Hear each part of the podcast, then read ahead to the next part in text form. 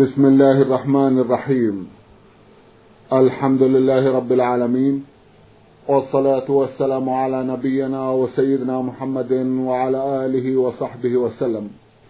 مستمعي الكرام السلام عليكم ورحمة الله وبركاته. وأسعد الله أوقاتكم بكل خير. هذه حلقة جديدة مع رسائلكم في برنامج نور على الدرب. رسائلكم في هذه الحلقة نعرضها على سماحة الشيخ عبد العزيز ابن عبد الله بن باز المفتي العام للمملكة العربية السعودية ورئيس هيئة كبار العلماء. مع مطلع هذه الحلقة نرحب بسماحة الشيخ ونشكر له تفضله بإجابة الإخوة المستمعين فأهلا وسهلا بالشيخ عبد العزيز. حياكم الله. مع مطلع هذه الحلقة نستعرض رسالة وصلت إلى البرنامج من المستمع محمد فرحان من اليمن. الأخ محمد يسأل في سؤاله الأول عن القنوت في صلاة الفجر فيقول حدثونا عن القنوت في صلاة الفجر عن وعن حكمه وعن حكم تركه وهل كان الرسول صلى الله عليه وسلم يقنط في صلاة الفجر؟ جزاكم الله خيرا.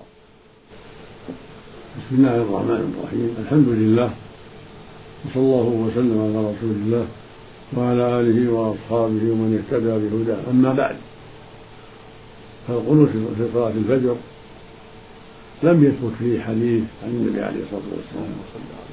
جاءت فيه أحاديث ضعيفة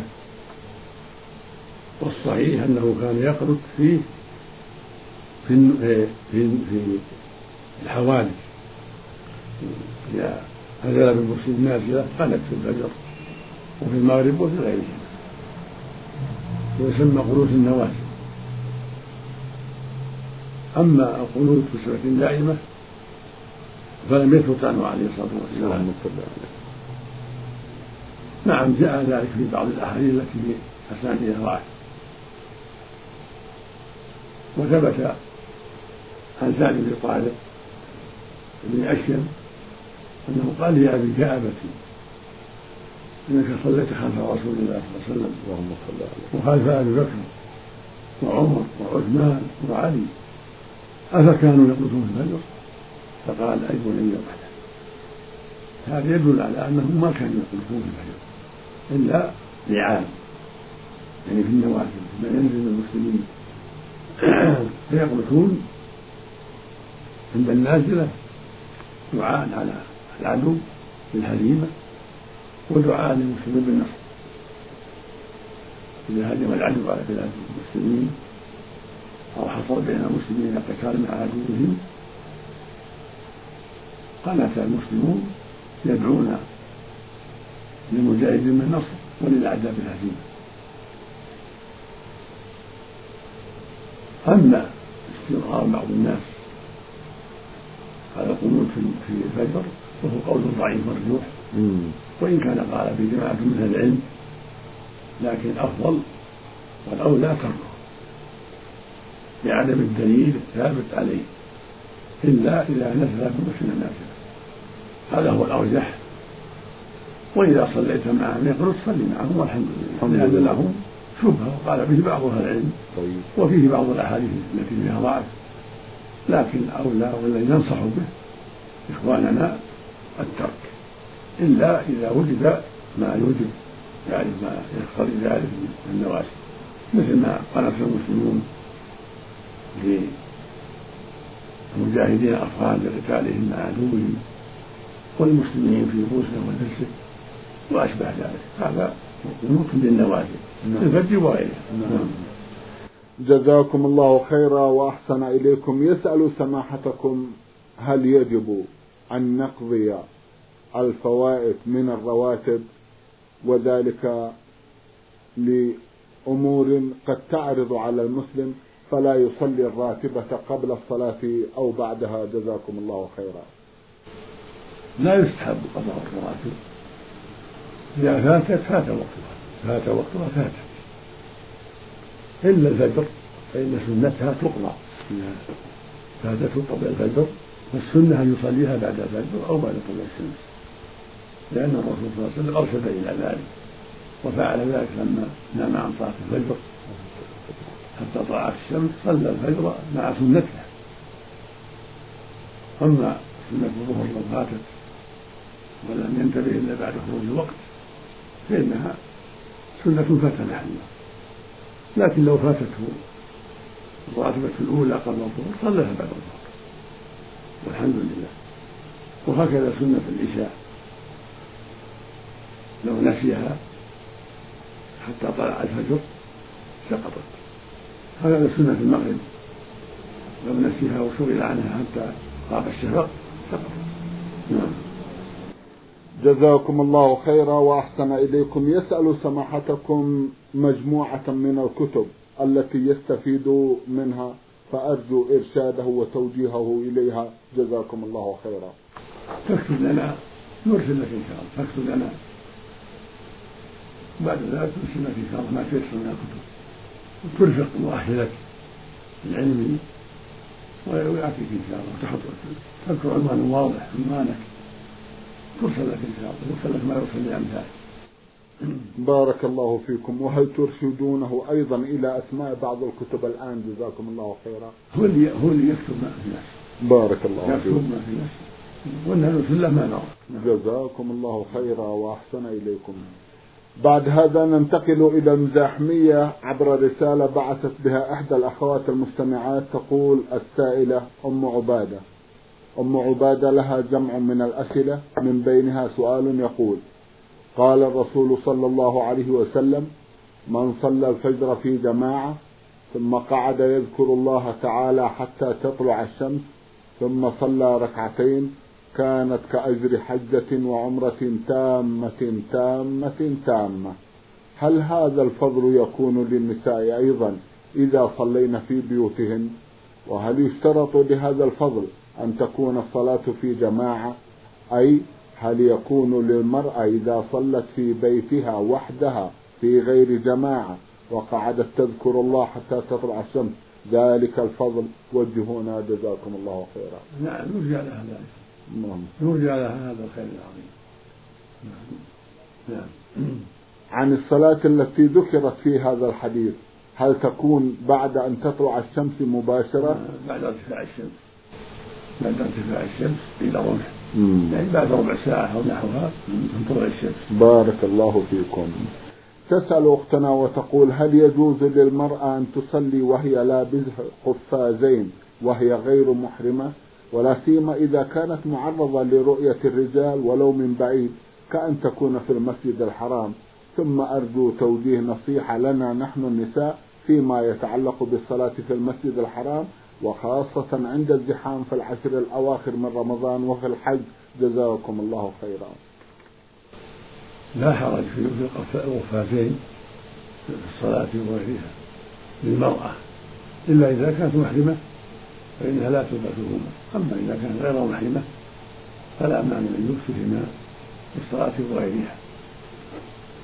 وأنصح جميع النساء لأن بيوتهن خير لهن. والصلاة في بيوتهن أفضل في مكة وفي المدينة وفي كل مكان. بيوتهن أفضل وأبعد لهن عن الفتنة. فإذا صلينا في المسجد فليحرصن على التستر والبعد عن الرجال والاختلاط بهم ولا شك أن صلاتهن في المسجد قد تدعو لها الحاجة لسماع الحديث والمواعظ. فإذا جاءت من أجل هذا أو لأنها في البيت قد تكسل لا تصلي أيام رمضان فتحضر لأجل النشاط هذا كله لا بأس به. والنبي صلى الله عليه وسلم قال لا تمنعوا إماء الله مساجد الله. وقال بيوتهن خير لهم. فإذا كانت تستطيع أن تصلي في بيتها كما ينبغي فهو أفضل له. وإن صار خروجها المسجد فيه مصلحة لسماع العلم والفقه في الدين أو للنشاط لأنها قد تكسل عن قيام رمضان فهذا كله لا بأس. نعم. جزاكم الله خيرا وأحسن إليكم. هل تغيير الشيب بغير السواد واجب؟ سنة. سنة. تغييره بغير السواد؟ سنة. النبي عليه الصلاة والسلام قال غيروا هذا الشيء واجتنبوا السواد. وقال إن اليهود والنصارى لا يصبرون فخالفوهم قد رؤي فيه في شيبه البياض الصحابة كذلك. دل على أنهم قد يتأخرون عن الصبر بعض الوقت. نعم. فالمقصود أنه سنة مؤكدة. نعم. جزاكم الله خيرا وأحسن إليكم. امرأة وضع لها وشم وهي صغيرة وهي الآن في الستين من عمرها وهذا الوشم قليل ولا يكاد يرى فهل يجب عليها إزالته؟ بإجراء عملية جراحية أو كيف توجهونها جزاكم الله خيرا. لا يجب عليها ذلك. الحمد لله. والإثم على من فعل إذا كان يفهم لأن الوشم لا يجوز. وهي لم تفعله إنما فعل بها. فليس عليها شيء والحمد لله. جزاك لو تيسر أن يزال بشيء لا يضر ولا يشق فهو حسن.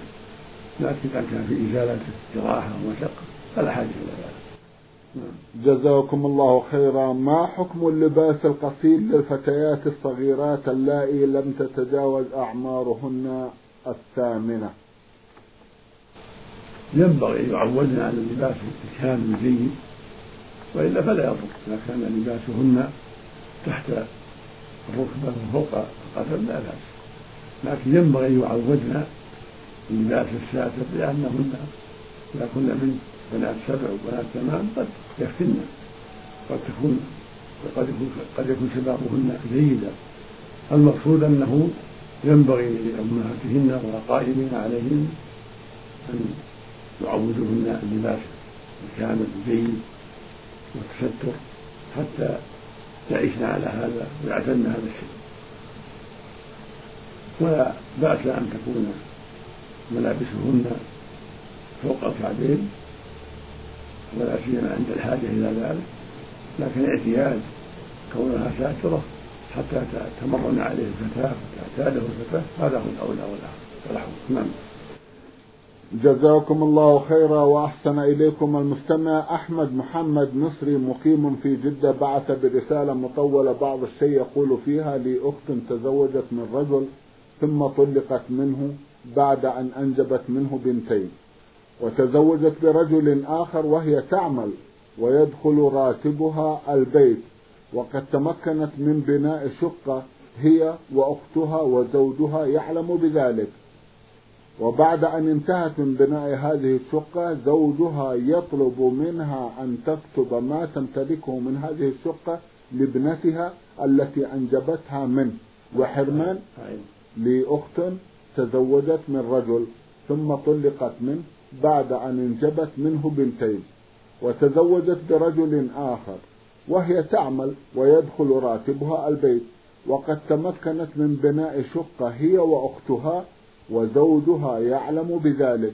وبعد أن انتهت من بناء هذه الشقة فإن زوجها يطلب منها أن تكتب ما تمتلكه من هذه الشقة لابنتها التي انجبتها منه وحرمان ابنتيها من زوجها الأول.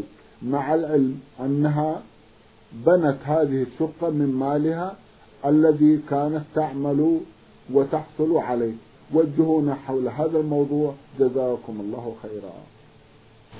لا يجوز لهذا الرجل أن يلزمها بذلك ولا أن يأمرها بذلك ولا يجوز ولا يجوز لها أن تطيع بذلك لأن هذا من الظلم. والرسول عليه الصلاة والسلام يقول اتقوا الله واعدلوا بين أولادكم. فالواجب عليها أن تعدل بين بناتها وأن يكن سواء في وصيتها وعطيتها. وليس لها أن تحيف فتزيد واحدة على أخرى. وليس له أن يأمرها بذلك بل هذا حرام عليه. وهو من من من الإعانة عليهم والعدوان ومن الأمر بالظلم فلا يجوز. وليس لها طاعته في هذا الأمر. بل هذه معصية. الرسول عليه الصلاة والسلام يقول إنما الطاعة في المعروف لا طاعة المخلوق في معصية الخالق. ولو أوصت أو أعطت البنت اللي هي بنت دونها البنتين فالعطية باطلة والوصية باطلة. نعم. جزاكم الله خيرا وأحسن إليكم رسالة. وصلت إلى البرنامج من إحدى المستمعات. الرسالة مكتوبة بالأسلوب العامي وهي طويلة أيضا. ملخص ما في هذه الرسالة أن أباها زوجها من رجل وعمره ثمان وخمسون سنة وهي صغيرة لم تتجاوز العشرين. وحينئذ لما عرض عليها هذا الزواج حلفت ألا تقبل به لكن والدها أرغمها على ذلك وحينئذ جبرت نفسها وتزوجت وهي الآن تعيش مع هذا الرجل ويقسم لها مع ضراتها وتسأل سماحتكم عن ذلكم اليمين كيف يكون تصرفها تجاهه جزاكم الله خيرا. عليها كفارة اليمين. عليها تكفر كفارة اليمين.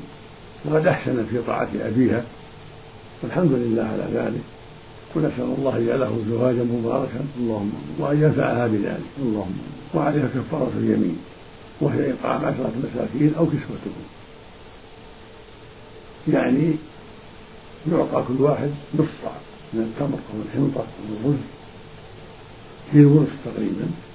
أو كسوة كل واحد قميص أو إزار ورداء هذه الكفارة عشرة. كل واحد يعطى نصف صاع من قوت البلد. ومقداره كيلو ونصف تقريبا. أو كسوة. قميص أو إزار كذا نعم. جزاكم الله خيرا وأحسن إليكم. رسالة وصلت إلى البرنامج من أحد الإخوة المستمعين يقول أخوكم في الله قاعود محمد سليمان مصري ويعمل في الرياض طريق الخرج أخونا يقول أعمل حارسا في مستودع لإحدى الشركات وظروف العمل تضطرني للتواجد 24 ساعة حيث لا يوجد بديل غيري. والمستودع الذي أعمل فيه لا يوجد أحد يعمل فيه غيري واضطر للصلاة بمفردي حيث لا يوجد مسجد قريب مني فهل تعتبر صلاتي صحيحة؟ وحالي ما ذكر؟ جزاكم الله خيرا. نعم لا لا صلاتك صحيحة والحمد لله. وأنت معذور الحمد لله. الحمد لله. جزاكم حتى ولو كان قرب المسجد إذا كان ذهابك في خطر على مستودع صلي وحدك لأنك معذور. أما إذا كان لا خطر ومن قربك المسجد تسمع الأذان وجب عليك أن تصلي في المسجد أما إذا كان الذين جعلوك لا يرضون بذلك ويخشون على مستودعهم فالحارس معذور إذا صلى في محله. نعم. جزاكم الله خيرا وأحسن إليكم. يقول أقدم صلاة آخر الليل إلى بعد صلاة العشاء أو أؤديها في الحادي عشرة على الأكثر. خوفا أن يغلبني النوم فهل تعتبر صلاتي صحيحة؟ نعم نعم. الأفضل أن تؤديها في أول الليل. إذا كنت تخشى ألا تقوم آخر الليل. والنبي صلى الله عليه وسلم قال من خاف أن يقوم من آخر الليل فليوتر أوله. فإن طمع أن يقوم آخر الليل فليوتر آخر الليل. فإن صلاة آخر الليل مشهودة وذلك أفضل. وأوصى النبي صلى الله عليه وسلم أبا هريرة وأبا الدرداء بالوتر أول الليل وذلك أنهما لا يتيسر لهما القيام في آخر الليل إما لدراسة الحديث وإما لأسباب أخرى المقصود أنك إذا كنت تخشى أن لا تقوم من آخر الليل فالوتر لك في أول الليل هو السنة هو, هو الأفضل. أما إن طمعت أن تقوم آخر الليل وتيسر لك ذلك فالتهجد في آخر الليل أفضل. جزاكم الله خيرا وأحسن إليكم. أؤدي صلاة الضحى ثمان ركعات ما بين السابعة والثامنة صباحا. فهل ما فعلته صحيح؟ نعم. قد فعلها النبي صلى الله عليه وسلم صلى يوم الفتح سبحة الضحى ثمان ركعات. ويروى عن عائشة رضي الله عنها أنها قالت إنه دخل بيتي الضحى فصلى ثمان ركعات. وصلاة الضحى موسع فيها. عشرة أو عشر أو أكثر وأقلها ركعتان وثبت عنه أنه أوصى أبا هريرة وأبا الدرداء بركعتي الضحى. وكان يزور قبة في المدينة فيصلي في ركعتين ضحى عليه الصلاة والسلام. اللهم صل على فالمقصود أن صلاة الضحى سنة مؤكدة وأقلها ركعتان. وإذا صلى أربعا أو ستا أو ثمانا أو أكثر فكل ذلك لا بأس به. قالت عائشة رضي الله عنها كان النبي صلى الله عليه وسلم يصلي الضحى أربعا ويزيد ما شاء الله. قالت أم هانئ بنت أبي طالب رضي الله عنها إنها شهدت النبي صلى الله عليه وسلم صلى يوم الفتح سبحة الضحى ثمان ركعات نعم. جزاكم الله خيرا. أقوم بقراءة آية الكرسي والإخلاص والمعوذتين وأصلي على المصطفى صلى الله عليه وسلم عشر مرات. هل هذا العمل صحيح؟ أي. أقوم بقراءة آية الكرسي والإخلاص والمعوذتين وأصلي على المصطفى عشر مرات صلى الله عليه وسلم. هل هذا صحيح بعد كل صلاة؟ المشروع ثلاث مرات. تقرأ الكرسي مرة واحدة بعد التسبيح والتحميد والتكبير نعم. ثم تقرأ قل هو الله والمعوذتين ثلاث مرات بعد الفجر والمغرب. نعم. وبعد الظهر والعصر والعشاء مرة واحدة. هذا السنة. أما صلاة النبي صلى الله عليه وسلم فلا شيء تصلي ما في حد محدود. صلي ما يسر الله لك ولا في حد محدود. لكن السنة بعد كل صلاة أن تسبح الله 33 وتحمد الله 33 وتكبر الله 33 وتقول تمامها لا إله إلا الله وحده لا شريك له ملك وله الحمد على كل شيء بعد الأذكار المعتادة بعد السلام. ثم تقرأ الكرسي. ثم تقرأ قل هو الله المعوذتين مرة واحدة. بعد الظهر والعصر والعشاء. وثلاث مرات بعد المغرب والفجر. أما الصلاة على النبي صلى الله عليه وسلم فلم ترد في هذا المقام. لكن إذا صلى النبي صلى الله عليه وسلم مرة أو مرتين أو أكثر في كل وقت. هي عبادة مشروعة دائمة صلاة عليه عبادة مشروعة دائما عليه الصلاة والسلام. اللهم صل على سيدنا جزاكم الله خيرا. يقول عندما أذهب إلى بلدي في الإجازة آخذ معي بعض المصاحف وآخذ فرشا للمسجد. هل هذا يعتبر صدقة جارية؟ وأيضا أرجو أن تحدثوني كثيرا عن الصدقة الجارية ابتغاء مرضات الله سبحانه وتعالى. جزاكم الله خيرا. نعم المصاحف والكتب العلمية وفروش المسجد من الصدقة الجارية. ما دامت تنتفع بها. وهكذا بناء المساجد من الصدقة الجارية وبناء المدارس لتدريس العلم الشرعي من الصدقة الجارية وإصلاح الطرق للمسلمين من الصدقة الجارية وهكذا توزيع الكتب بين الناس الكتب نافعة مفيدة من الصدقة الجارية وهكذا إيقاف الأوقاف الشرعية. في وجوه الخير كأن يوقف بيتا تتغلفه في فقراء المسلمين.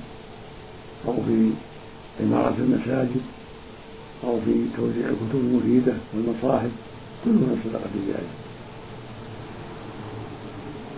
فالصدقة الجارية تشمل صدقة بالمال وإيجاد الأوقاف الشرعية النافعة وبناء المساجد وجميع ما يبقى نفعه للمسلم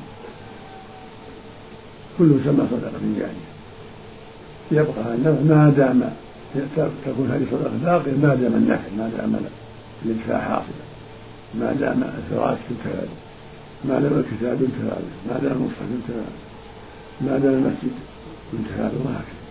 كله صدقة جارية والمال الذي يبذل في سبيل الله مغلة الوقف. من الصدقة الجارية نعم. جزاكم الله خيرا وأحسن إليكم المستمع. ألف نون عين بعث يسأل ويقول أنا شاب متزوج وعندي ثلاثة أبناء ولله الحمد. عرضت على زوجتي الحجاب الشرعي وطلبت منها عدم مصافحة الأجانب ولكنها لم تستجب حتى الآن فكيف يكون توجيهكم؟ جزاكم الله خيرا. ننصحها بأن تستجيب لك. فعليها أن تحتجب عن الرجال وعليها أن لا تصافح الرجال الأجانب وعليها أن تتقي الله فإن هذا من أسباب الفتنة. والله جل وعلا يقول وإذا سألتموهن مساء فاسألوهن من وراء حجاب. ذلكم أطهر لقلوبكم وقلوبهن. الآية من سورة الأحزاب. ويقول سبحانه لا يبدين زينتهن إلا لبعولتهن أو آبائهن أو آباء بعولتهن إلى آخره. والوجه الشعر اليد والقدم كلها من الزينة والنبي عليه الصلاة والسلام يقول إني لا أصافح النساء.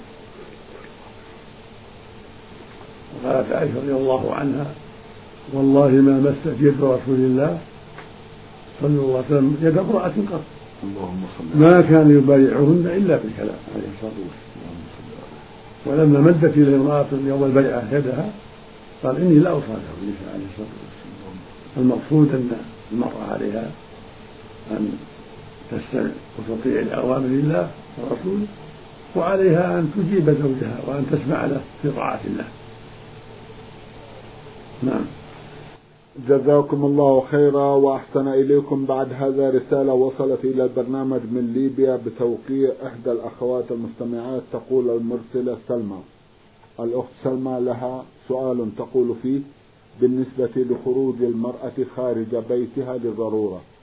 حول هذا الموضوع المهم أقول بأننا مجموعة من بنات مسلمات وإننا نذهب إلى أحد المساجد في مدينتنا وهو يبعد عن البيت حوالي ربع ساعة مشيا على الأقدام.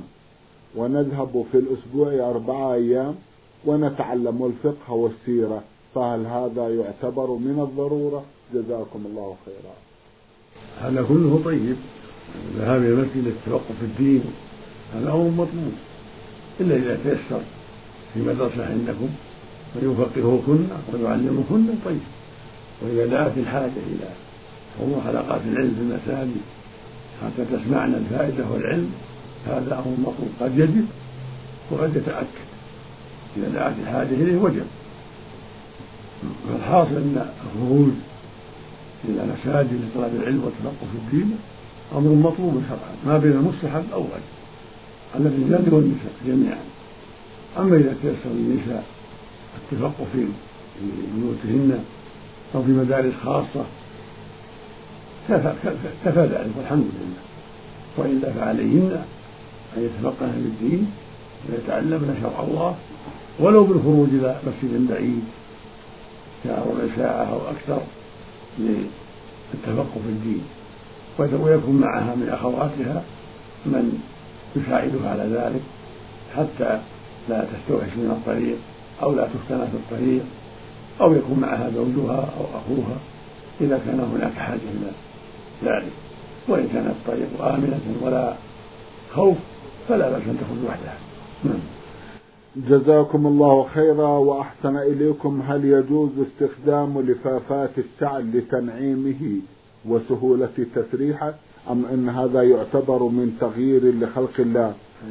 هل يجوز استخدام لفافات الشعر لتنعيمه وسهولة تسريحه؟ أم أن هذا يعتبر من تغيير لخلق الله؟ وهل يجوز أن تستخدم المرأة دواء لتنعيم شعرها أم لا؟ جزاكم الله خيرا. لا نعلم في هذا بأسا الحمد لله. إذا كان معين على إصلاحه وإنعامه فلا بأس بذلك. سواء كان من لفه بعض الأحيان أو قتله بعض الأدوية أو ما أشبه ذلك إذا كان شيئا يسبب شرا فلا بأس. أما إذا كان قد يضر قد يسبب سقوط الشعر إذا فالواجب تركه أما إذا كان يحسنه ويزينه ولا يضر فالحمد لله جزاكم الله خيرا. هل إجابة الدعوة واجبة على النساء؟